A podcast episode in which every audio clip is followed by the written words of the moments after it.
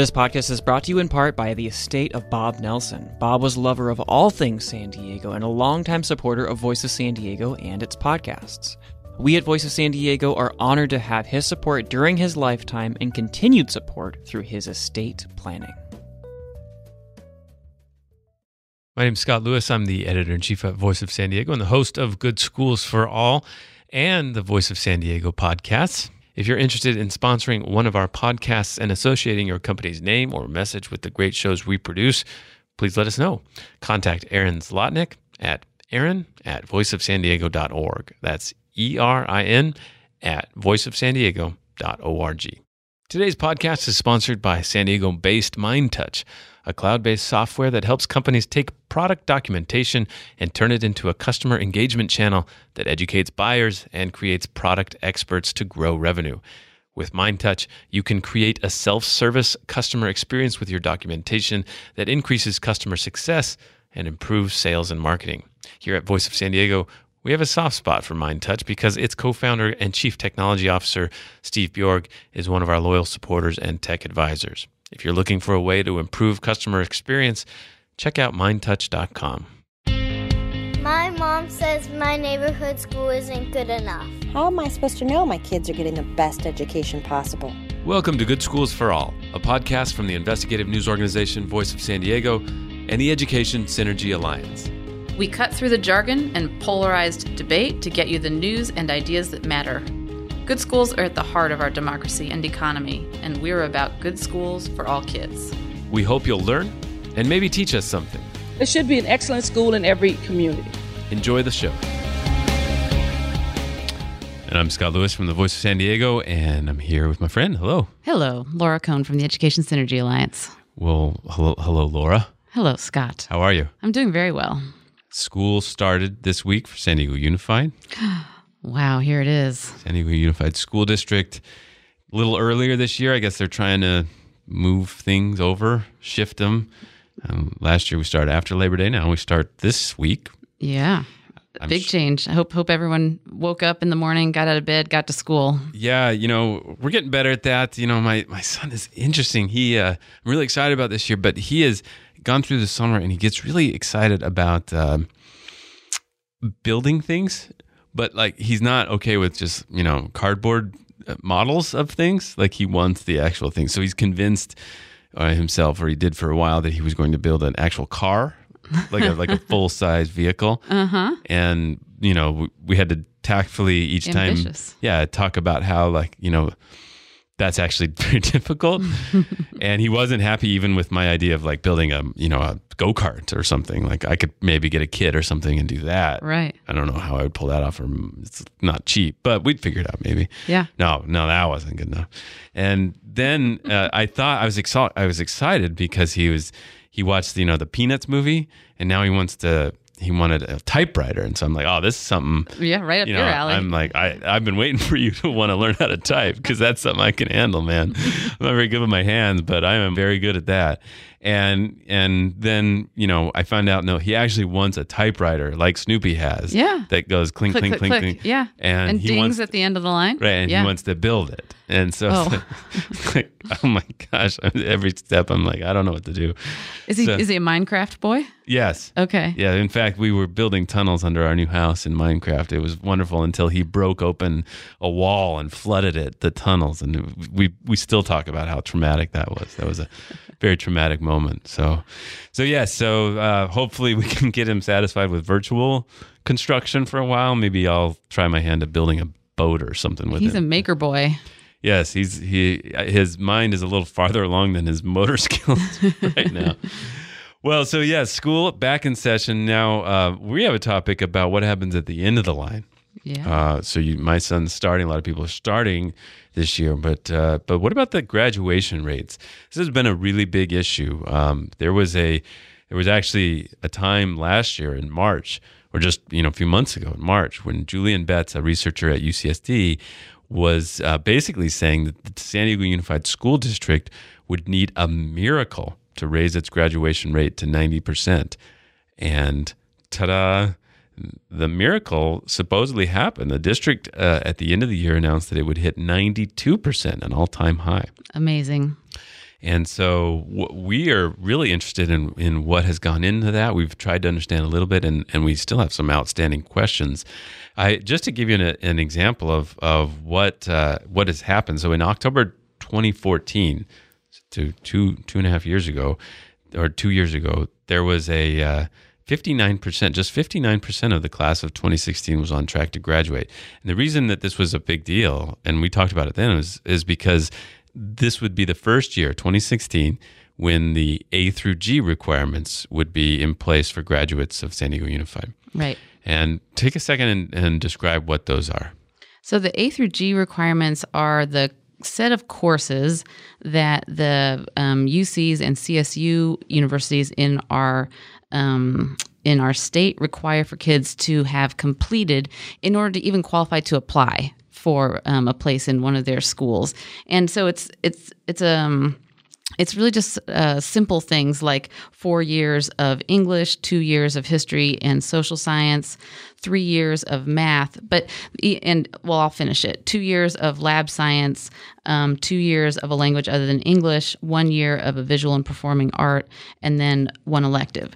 It's a little trickier than what I just said because it's not just any old math class that counts or any old science class. They have to, um, the districts each have to get the universities to um, agree or certify that the course that they're offering meets their level of rigor or standards requirements. So general math would wouldn't meet it, but um, an integrated math that um, they've gotten qualified would would potentially meet it. So.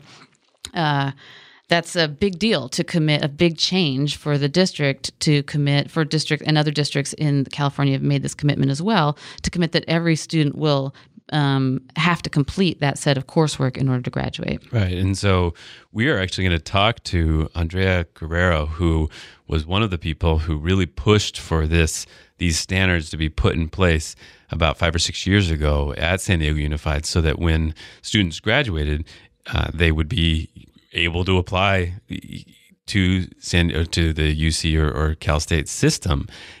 What it's kind of horrifying to think about is to imagine a kid who might have gotten all that they needed to do in high school maybe even been at the top of their class, and yet not have done the very basic things to get into these uh, public universities in California. Right, because either they didn't know or because the coursework that they needed wasn't available to them. Now, there's some things. Uh, so, just to put this, um, you know, miracle into context, in 2014 fewer than 30% of Lincoln students were on Lincoln High School students were on track to graduate under the new requirements, and now it's at 89%. Uh, a similar story at Morse High School, where 53% of students were on track in 2014, and now 99% are on track to graduate. And so let's talk about what they did and, and, what our questions about this are still. Yeah, I um, think I think the the first thing we should explain to folks is that um, when they're reporting percent, when anyone's per- reporting percents, they're actually reporting a fraction. Right. Uh, and I'll tell you, Scott, when um, when kids have trouble passing math stand, t- standardized math tests, it's almost always the fractions that oh, get yeah? them. Yeah, it's the hardest part, fractions and percents. Right. So we're we're taking our listeners through a little lesson on uh, fractions and percents now. So when when you hear um, a policymaker say something about a rate or a percent, you're actually talking about a fraction, which means there's a numerator and there's a denominator. Right. The total population at the bottom and then what was you know you're measuring at the top right what happened at the top so just just to talk about what they did really quick they said they tracked kids better you yeah. know they saw who was not on track to graduate and they tracked them and, and yep they did they, that they they really dug in kid by kid on that which is what they needed to do right they added uh, counselors so that they could track that better mm-hmm. Uh, and they gave uh, multilingual kids. So if you came in already knowing a language other than English, they gave them the chance to test out of the foreign language requirement, and uh, they let uh, D's stand uh, as uh, as sort of you could pass a class if you had a D. So um, so what our questions are about that is is you know the graduation rate ostensibly if you heard that you might think of it as like the unemployment rate well if that's you know if if 92% of kids graduated, then that means only 8% of kids who started school or whatever didn't, right? That's what you would think. Yeah. And but, that's that's what it's supposed to represent is that intuitive idea. Right. But that's not necessarily the case. If you it's it's we're trying to understand what the actual numerator and denominator is. And at the san diego unified school district we're having a little trouble getting that information out at voice san diego But mario Koran, who did some of this earlier work on, on some of this uh, change. I remember him doing work in 2014 about uh, how worried we were about these population of kids you know at places like Morse and lincoln high school who where the vast majority were not ready. So uh, the numerators let's let's talk about 2014 and 2015 this is last year right, Right. Okay. so let's talk uh, give me the number of the students in in traditional high schools in comprehensive high schools as they're called uh, in as they were entering ninth grade for the for the they were the class of 2015 it would be Right. So the freshmen in the class of 2015 in comprehensive high schools in San Diego Unified uh, was 9,077. So 9,077 kids were ninth graders in 20 in for the class of of, of 2015. That's right. And and then how many of them in this is in the comprehensive schools. This does not include the alternative or, or charter schools. And and then how many of them graduated? There were 5,785 graduates from comprehensive high schools in San Diego Unified in 2015. So a difference of about 4,000 but the 3,200. Yeah, two- 3,300. Yeah. so if you just did that numerator and denominator, it would not look good. No, that'd be 64%. But that's not the numerator and denominator they use. They use the numerator was uh, the the number we just talked about, that five thousand seven hundred, and the and the denominator at that time was what they called the cohort, right? Mm-hmm. And that was what 6,188, yielding a cohort graduation rate of 92%. right. So that's an example of how you can get a graduation rate that looks really great. Um, but then the question is, what happened to that larger population? And uh, what happened to it is is not necessarily that they didn't graduate. They might have gone to a charter school. They might have gone to an alternative school, or they might have done what else? Uh, They might have gone to another school district. Or moved, yeah, Or, yeah, right. they might have moved um, out of San Diego or um, they might have died. Right, right. They'd get taken out of the denominator for that, for Right. all of those reasons. And so we are trying to get right now those those exact numbers for this new year. Uh, because we have a, a total graduation um, number of, of 6239 uh, so far as of, as of July of this year, just last month, 6 6,239 kids had graduated. Right, which is more than 2015. Right, which does not count also the the couple or the bunch that might finish at the end of the summer. Right, they take summer school. Yeah. And so, um, but when you look back at how many students were enrolled in San Diego Unified, you know, four years ago, that number is quite high. It's above 11,000. And so if you do that numerator and denominator, there, there's a bunch we're not sure of where they're at. So what we're trying to understand right now, Voice San Diego, Mario Koran, is, you know, what happened? So uh, if you know, let us know. Uh, we have an actual hotline you could call, 619 354 1085. That's 619 354 1085. Uh, leave your, um, your name and where you're calling from. If you do not want us to play your audio or, or cite it in any way, you need to make that clear, but we will respect that. Good journalists here. Um, but uh, again, that number is 619 354 1085. But, um, you know, that's in, this is an issue across the state. This is, this is something that people are talking about across the state. Yeah. The LA Times editorial board had a really interesting editorial on June 25th. They talked about uh, how there was a spectacular improvement at the, at the Los Angeles Unified School District, where fully 77% of students who had come in as ninth graders four years earlier were now going to graduate as seniors. But as the LA Times uh, pointed out, uh, that this announcement left off uh, a lot of the kids who were in alternative schools, and that if you counted that, it wouldn't be nearly as, as high, it would be 67%. Uh, and then they pointed out that uh, a lot of the increases that you're seeing across the state of, of better graduation rates had another direct reason, which is that the state got rid of the high school exit exam. Oh, yes, that helps. Yes. Kids don't have to pass a test in order to graduate any longer. Right. And the other thing that's kicked in is um, comes from education technology, which is a thing called credit recovery. So as online learning has become more and more widely available, and there are more and more vendors, one of the products that those vendors are offering is something called a credit recovery course, where a student um, goes in and takes just the lessons that they score poorly on on pretests that the online course offers, and so it's a sort of quick way of um, having a student pass or show that they've gotten mastery supposedly of the content of a course. Mm-hmm. And just uh, for example, at San Diego Unified this year, uh, there were 2,634 remedial courses taken online, uh, and they had a pass rate of 82%. So um, they're making use of that sort of issue. Yeah. Uh, so another, there was a really interesting um, uh, sort of point in that LA Times editorial. They talked uh, to a guy named Russell Rumberger at the department. Uh, the, he's the director of the California Dropout Research Product Project at UC Santa Barbara. He says he's just not a fan of measuring a school's success by its graduation rate because doing so encourages schools to lower their standards or to use misleading numbers or find ways to get failing school, students out of their schools without having to count them as dropouts. Mm-hmm. Now, I think that's probably balanced by the fact that like these increased standards that we implemented in, in San Diego Unified have actually produced, you know, uh, more activity in making sure students are ready. Yeah, I mean, the it, to the degree that um, schools are offering more of the courses that kids need to graduate on time and to graduate with A through G requirements, that is a a really important and positive change um, to have happened. And I also love um, the option that students have to show their language mastery through um, alternative tests. If they come in from another country and they speak and are literate in that um, language, then um, they should have a chance to show that. Right. Let's do our number of the week.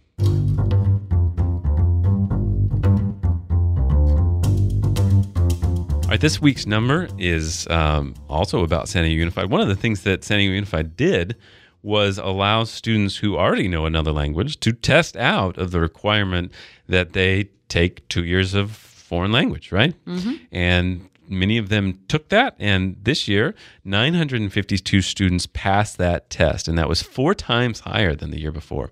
So uh, lot of activity there. Now, what do you think about that? Should they be should they be required as well to take a foreign language, or does that make sense to you? I, for me personally, I think that we should aim for all of our students to be at least bilingual, if mm-hmm. not more.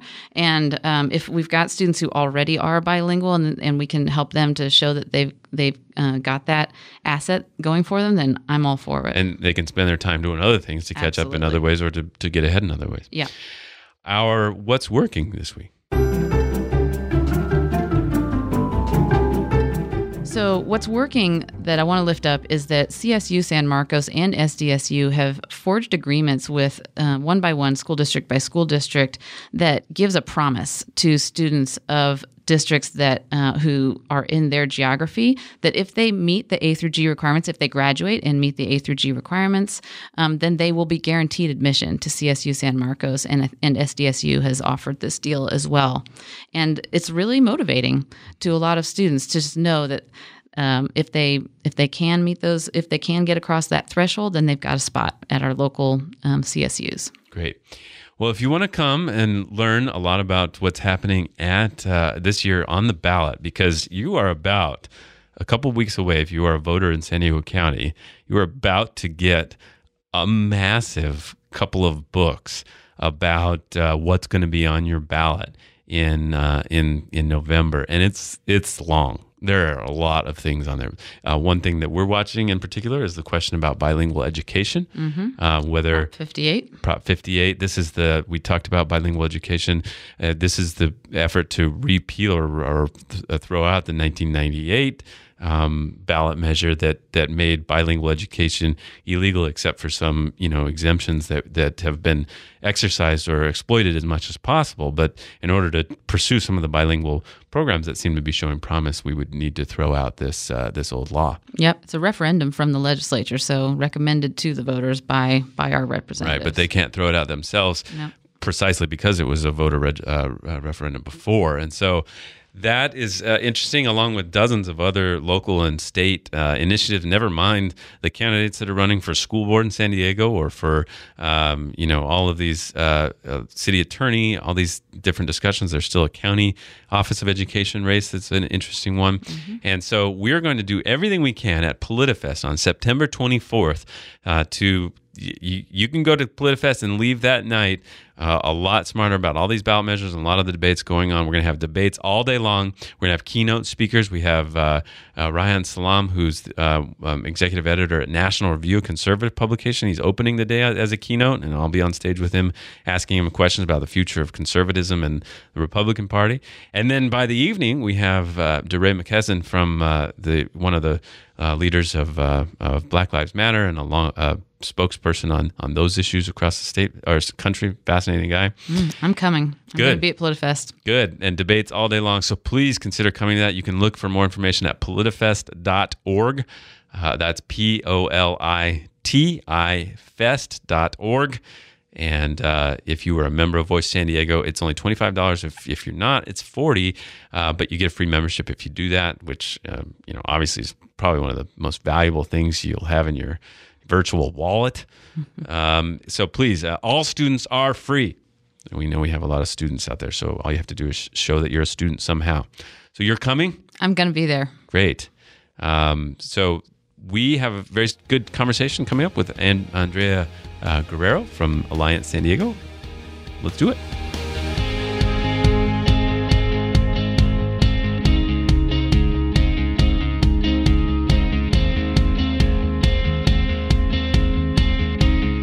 Okay, we're joined in the great Voice of San Diego podcast studio in downtown San Diego by And- Andrea Guerrero from the Alliance San Diego. She's the executive director. Welcome, Andrea. Thank you for having me. How are you? I'm fine. How Yeah, are you? Very good. Thank you. Uh, so tell us, first of all, what is Alliance San Diego and uh, what are you working on? Alliance San Diego is a community empowerment organization working to uh, create the kind of San Diego where everyone can achieve their full potential in an environment of harmony, safety, equality, and justice. There you go.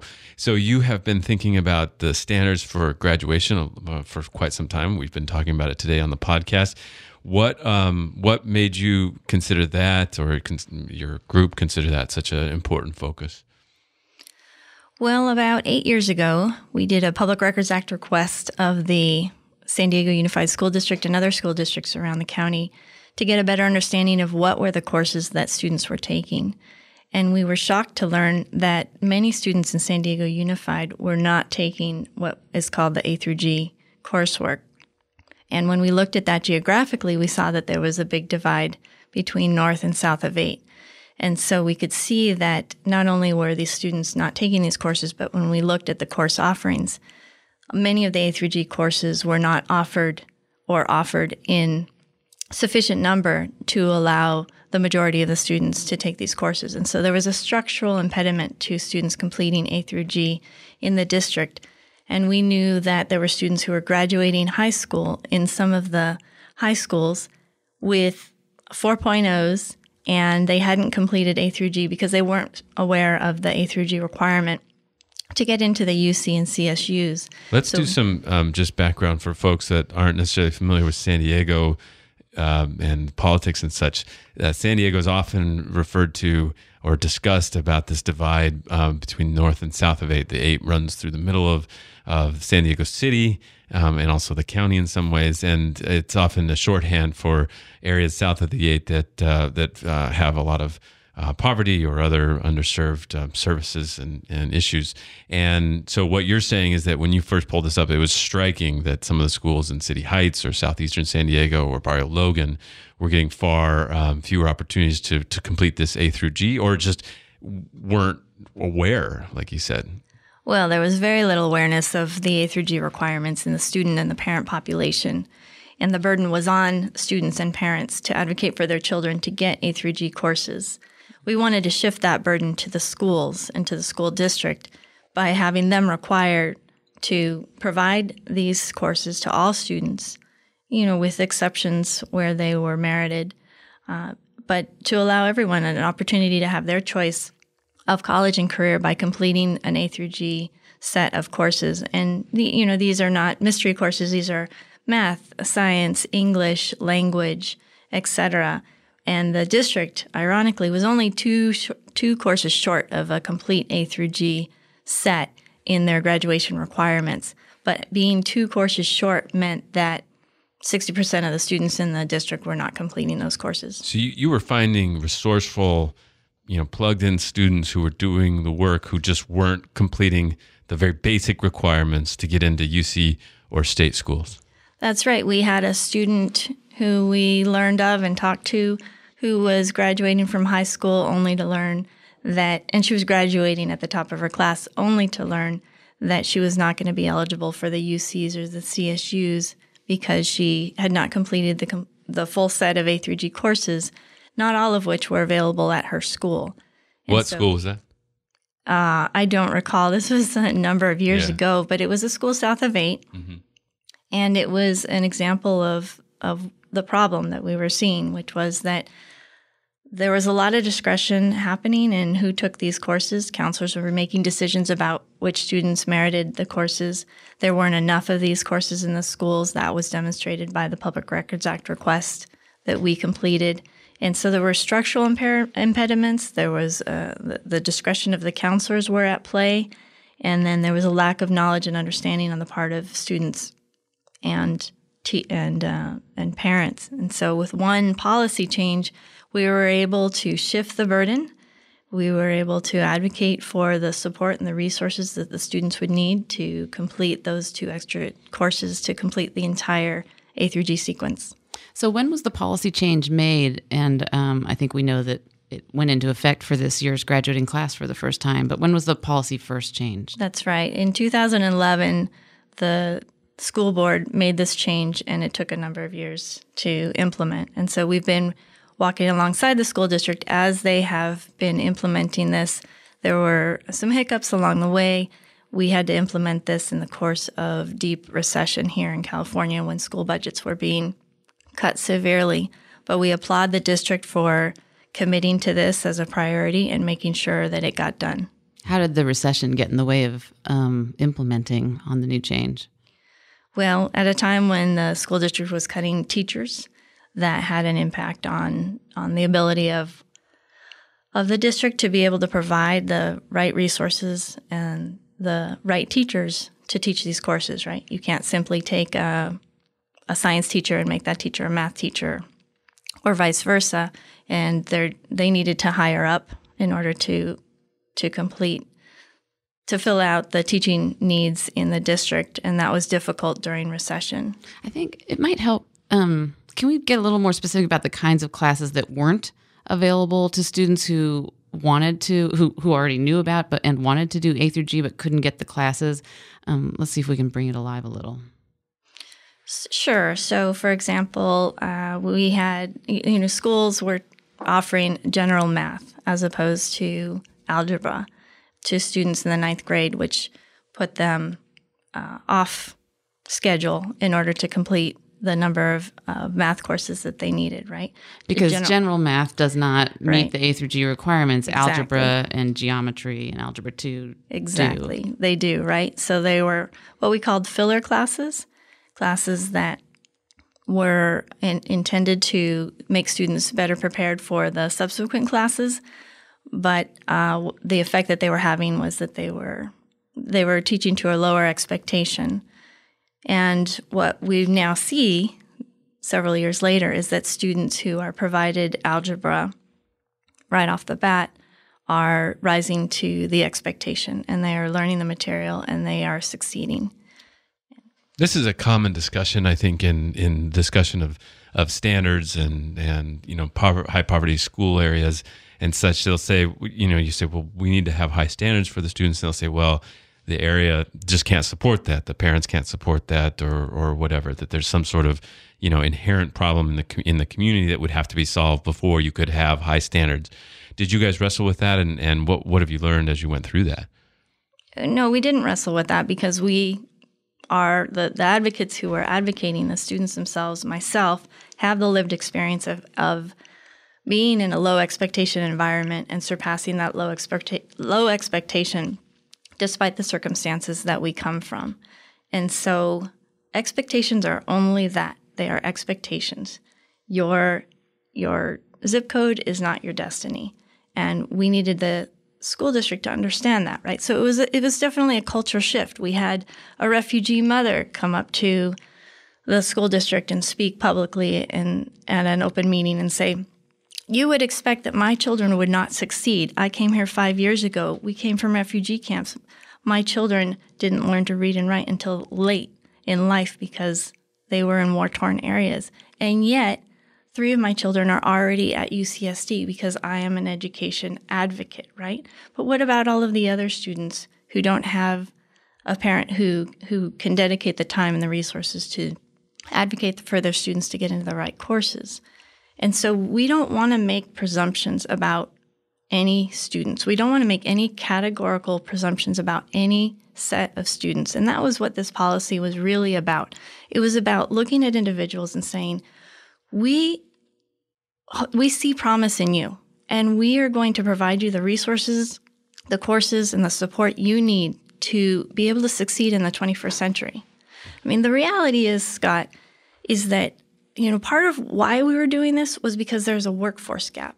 And, you know, the, the community colleges at the time were spending abundant resources in remedial courses because students were graduating unprepared.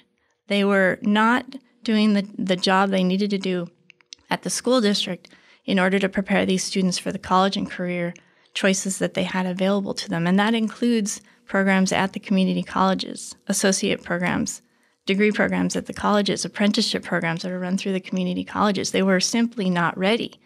And so we need students in high school to have meaningful degrees so that they can walk out and that they can make their choice of college and career. And that's what this policy is doing. One of the things we've been talking about on this show is uh, is how they've tried to make these adjustments and you know, they, the the San Diego Unified School District that we're talking about um, has is touting a, a, a much higher uh, grad rate than a lot of people were worried would happen because of of how the how you know sort of prepared or not prepared they were when this was implemented.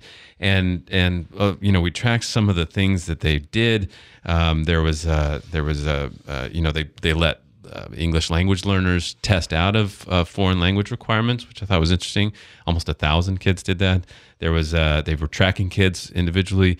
Um, they uh, they had additional uh, counselors going to schools that were having trouble meeting some of these standards, and and then they also made a decision to to allow D's uh, to be passing, right? So grade D's, right? Yeah, and just to clarify, that wasn't a decision. That's been a longstanding policy at San Diego Unified. They just decided not to change it. That there was no decision at all there. Okay. That was the policy. What we were focused on was adding in the courses needed to complete the A through G set of requirements. And there was some worries that that there might be some grade inflation or other things that sort of pushed kids through that. Just like you worried about like when when they would graduate and go to community college not prepared have you noticed anything like that? Have you guys been tracking it? No, I mean, the proof is in the pudding, Scott. And we see that 92% of the students have graduated. Uh, we see that the, the standardized test scores are increasing. We see that the achievement gap is closing. And we see that these students are going on to uh, community college and four year universities and much higher rates than they've ever gone before, right? And so uh, this certainly warrants some longitudinal study and perhaps one of the universities could set up could come forward and, and do that kind of work. But in the you know, anecdotally with the students that we've been working with, with the families that we've been working with, I am so impressed by the students in this school district. And I hope others are too. I mean, we rail on education and we often forget to look at the students. They are so impressive, and the future is bright with the class of 2016 and beyond. We have some exceptionally talented students, and I'm not talking about one or two, I'm talking about over 90% who are going to help lead San Diego into the future. Um, Andrea, I know that um, in Los Angeles Unified School District, as in San Diego, they've used this credit recovery strategy, more online um, coursework where you don't take the full course, you just sort of try and make up for some of the concepts that you missed using online uh, courses that the assessments at the end are embedded in those. And there are some who have been tuned in in Los Angeles who are really worried about the quality of the learning that might happen in those credit recovery courses. Have you all heard much about that or thought much about it? And what's your perspective on it? Well, credit recovery is one of the many tools that this school district and other school districts use to allow students to catch up when, for a variety of reasons, they've fallen behind. it is not the first course of action. The first course of action is a well taught class with students who are engaged and succeed in that class. But there are circumstances in which students fall behind, and credit recovery is an opportunity for them to be able to make that up in order to move forward. And you know, I think that that again, that's not a change; that's always been there. And so, um, do those credit recovery courses need to improve? I don't know, but what I do know is that the district has made use of the tools that are available to to it. They have gone all the way down to the individual student level to make sure that students are getting the courses and the supports that they need. Can they do more of that? Absolutely. Are there gaps? Absolutely. But when we see the kind of growth in achievement that we've seen over the last four years, and it didn't start, you know, uh, in ninth grade for these students because we had a little extra time. The students, the the teachers knew A through G was coming, and so we've been moving all the way down river to um, or up river river rather into middle school and into elementary school, and we need to do a lot more of that for sure. Um, you know, looking across the district, uh, there are vast differences, obviously, between like Scripps Ranch High School, Lincoln High School, Morse versus La Jolla High. Would, but they're all in the same district. It's all the same district. Mm-hmm. And so, one of the things I, w- I wanted to ask you while you were here is just what else have you noticed about inequity in San Diego Unified itself that needs to be addressed? Um, you know, it's something that that I think causes a lot of uh, worries for me, nightmares even, to think that there might be students who who could succeed better in some of these schools, but for whatever reason don't have the don't have the IB program or the AP program or something like that. What have you noticed that that needs some work? Right. So now we know that all of the schools provide the complete set of A through G to students, unless they have an individual learning plan, and that's those are extraordinary cases, right? Uh, but there's still a disparity in AP courses, course offerings. There's still a disparity in IB course offerings. And so these are the courses that, that go beyond uh, making you eligible for the UC and CSU. These are the courses that make you competitive. Mm-hmm. And that's really important to understand. Uh, so, where are the gaps and what more work do we need to do? We need to continue to look at the disparity not only between schools, but within schools. So, you can have a high performing school like some of the ones that you've mentioned.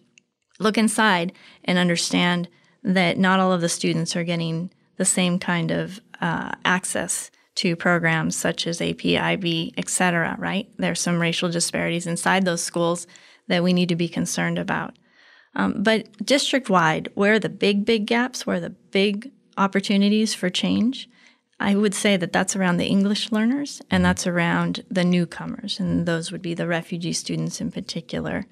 There are schools that are doing really well in supporting newcomers and English learners, and there are schools that are not doing as well, right? And the work ahead is to figure out what's working and what's not working and make sure that we don't do what we just finished not doing, which is setting low expectations for these students simply because they're newcomers when we see that they they are succeeding in our school district in some places more than they are in others. Well, how should we how can we know which schools are doing better with refugees and English learners and immigrants than others? What do you look at data and which indicators do you find most um, important? Right. So the, the district is looking at this data. We're looking at the data, and you can see in the A through G completion data uh, this kind of information. So this was all published recently in the last couple months, and we can see that schools such as Kearny, uh, which are integrating their newcomers and providing individual level support, is doing a, an excellent job. There are other schools um, such as Crawford that are still struggling. They have a different approach to the newcomers.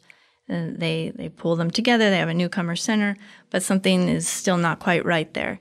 So I think that is uh, what we need to explore more fully. We need to do it in conjunction with the teachers and the stakeholders and the parents and the community to better understand what works and what doesn't. Um, so, what do you do as an organization to activate the communities in the schools where, or, or are you involved in that? Yeah, so some of the things that we've done in the past is we've uh, held parent leadership training. So we educate parents in uh, in the different schools about the issues and we solicit their opinions. What do you, what do you think, parents? would be the solution to increasing success of our students. And so we've done that a few times where we've we've done it in small group sessions, we've done it in a series of focus groups throughout the schools in the district. We've done in the form of a of a survey of several thousand parents and to get at their ideas uh, because often these are the parents that aren't engaging in the in the governance structures at the schools like PTA or um, site governance teams uh, but because they're working, they're not available for those sorts of things. But they have really good concrete ideas, and so those are some of the things that we've done. Is we've pulled those ideas together. We've shared that in survey form. I have those here next to me um, to share ideas about class size ratio. Do the do the parents feel that that's significant or not? Um, what about after school programs? What about Saturday programs? What about uh, their sense of the student's sense of safety in the school. Is that an issue? What are the top priorities for the parents that they think will help their students succeed? Getting an understanding of that and infusing that into the conversation is so important. Mm-hmm. One of the things that um, has always fascinated me about the equity issue as well is is is some of the systemic issues. Are there, you know, there are teachers who will wait in line to get into a, a school in, in say La Jolla or something like that, and then new stu- new uh, teachers that kind of get thrust into the heart of the biggest problems with the underserved areas.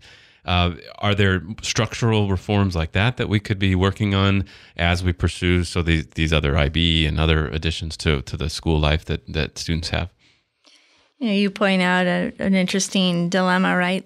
That the younger stu- younger teachers or the newer teachers are um, given the, the, lowest priority in terms of school selection, right? So we have a, a seniority system in our in our teaching force, and so it's often the less experienced teachers who are put in the most difficult situations. Mm-hmm. I think we need to work with the teachers to understand what are the supports that those teachers need to, be, to well any teacher really to be in those schools and you know the other factor is that we have an aging teaching force that is at the at the uh, older end. Mm-hmm. We just talked about that at the last pod, last podcast. Right. So at the older end, they are um, more white, mm-hmm. and at the younger end, they are more diverse.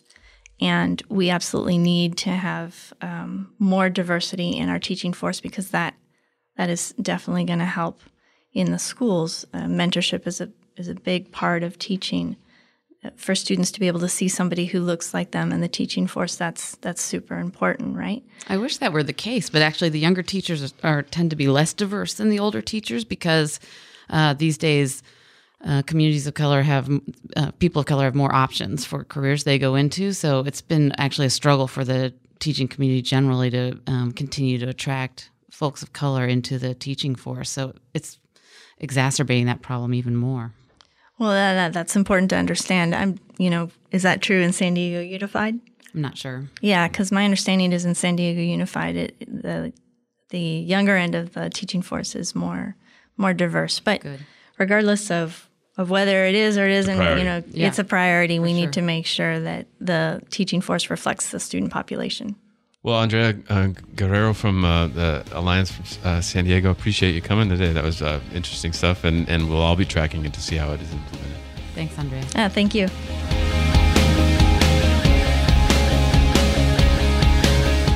Well, that was a great conversation. What I really appreciate about it is that um, Andrea really emphasized the civil rights dimensions to these questions about who gets access to the coursework they need to to get that ticket to their future. I think the civil rights impact, the civil rights focus on school, you know, accountability and performance is really interesting, right? It's like it's it's not just a uh, concern about parents, you know, worried about their kids or whatever. That there's an actual issue of equity involved when you're talking about whether a school is doing as well as another school in the same district. Yeah, and so sometimes it's uh, obvious things or not so obvious things about resources, how much money is available in each particular school. But um, in this case, coursework and what you're able to take is another um, equity and civil rights question that is maybe not so obvious, but is super important. Right, right. All right, and so we will uh, look for these new numbers and stay tuned. Uh, again, if you have any feedback on, on this or other issues that you're dealing with, uh, call 619 354 1085. 619 354 1085. And we're going to work on some numerators and denominators, Let's do our fractions. and we'll keep you up to date. Thank you very much.